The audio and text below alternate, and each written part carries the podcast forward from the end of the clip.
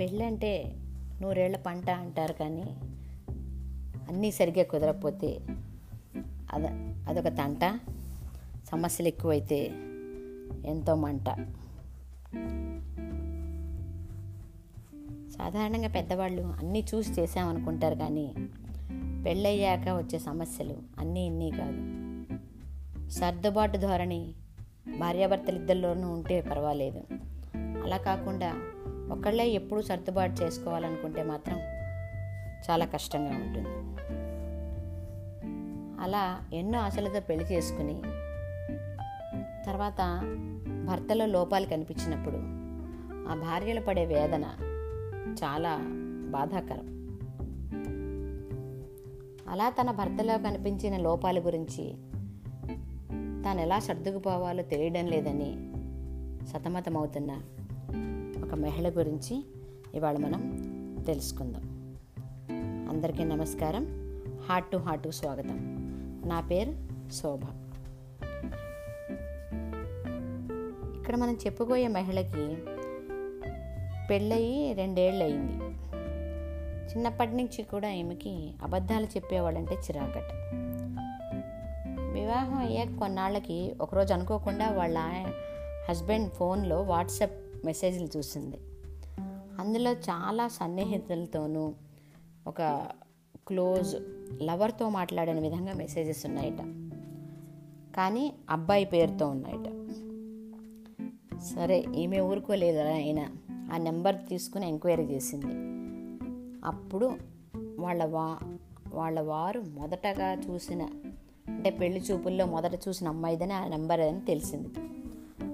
ఎందుకో వాళ్ళిద్దరికి వివాహం కాలేదట కానీ చాలా క్లోజ్గా మాట్లాడుకుంటున్నారు. ఈమె దగ్గర లేనప్పుడల్లా చాటింగ్ చేస్తున్నారు.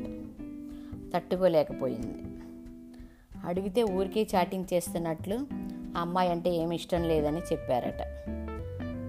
సరే నిజమే అనుకుని సరే ఆయన మార్చుకోవచ్చులే అని ఈమె అనుకుంది. కానీ తర్వాత ఆ అమ్మాయి పెళ్ళి కార్డు వచ్చినప్పుడు ఇతను ఎంతో బాధపడ్డాడట.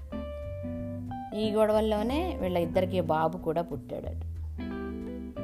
వీళ్ళిద్దరూ ఉద్యోగరీత్యా వేరే చోట్ల ఉన్నారు ఇప్పుడు ఆయన ఇంకో అమ్మాయి వెంట పడుతున్నాడేమో అని ఈమె అనుమానం. సరే అని ఆయన అడిగితే ఇలా అనుమానిస్తే చచ్చిపోతానని బెదిరిస్తున్నాడట. ఆయన అంటే ఎంతో ప్రేమ ఉన్నా తట్టుకోలేకపోతున్నానని రోజు రోజుకి నిరాశలో కూరుకుపోతున్నానని అంటుంది ఆమె పైగా పుట్టింట్లో ఈ విషయాలు తెలిస్తే ఆయన చులకన అవుతారేమోనని కూడా బాధగా ఉందిట మరో పక్క బాబు గురించి బెంగగా ఉంది. ఆయన మారే అవకాశం ఉందా అని అడుగుతోంది. సుదీర్ఘమైన ఈమె ఉత్తరం ఈమె మానసిక స్థితిని వివరిస్తోంది. ఒక పక్క భర్త పైన పెంచుకున్న అనురాగం. మరో పక్క ఈమె పెట్టుకున్న నియమాలన్నీ కాల రాస్తోంది దాంతో నిస్సహాయంగా ఉండాల్సి వస్తుంది. ఇవన్నీ ఈమెను ఆవేదనలోకి డిప్రెషన్లోకి నెట్టేస్తున్నాయి. అయితే ఇప్పటికీ ఈమెకి భర్త మీద చాలా ప్రేమ ఉంది. అందుకే ఆయన తప్పుల్ని భరిస్తోంది.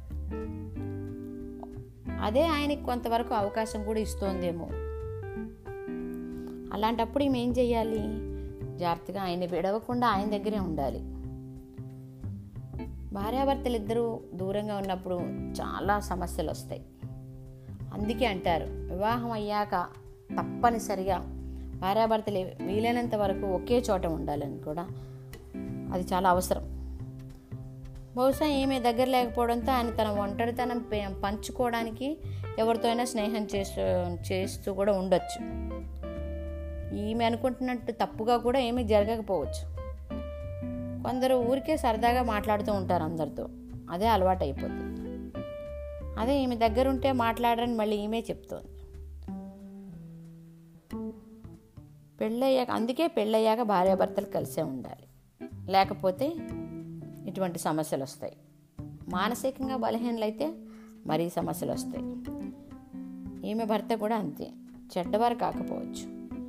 ఇప్పటికైనా ఈమెకి వీలైతే ఉద్యోగానికి సెలవు పెట్టి ఆయన దగ్గరికి వెళ్ళాలి. భార్య బిడ్డ దగ్గరుంటే తప్పకుండా మార్పు వస్తుంది. బంధాలు బాధ్యతల హడావుడిలో ఇంకేమీ గుర్తుండవు కూడా.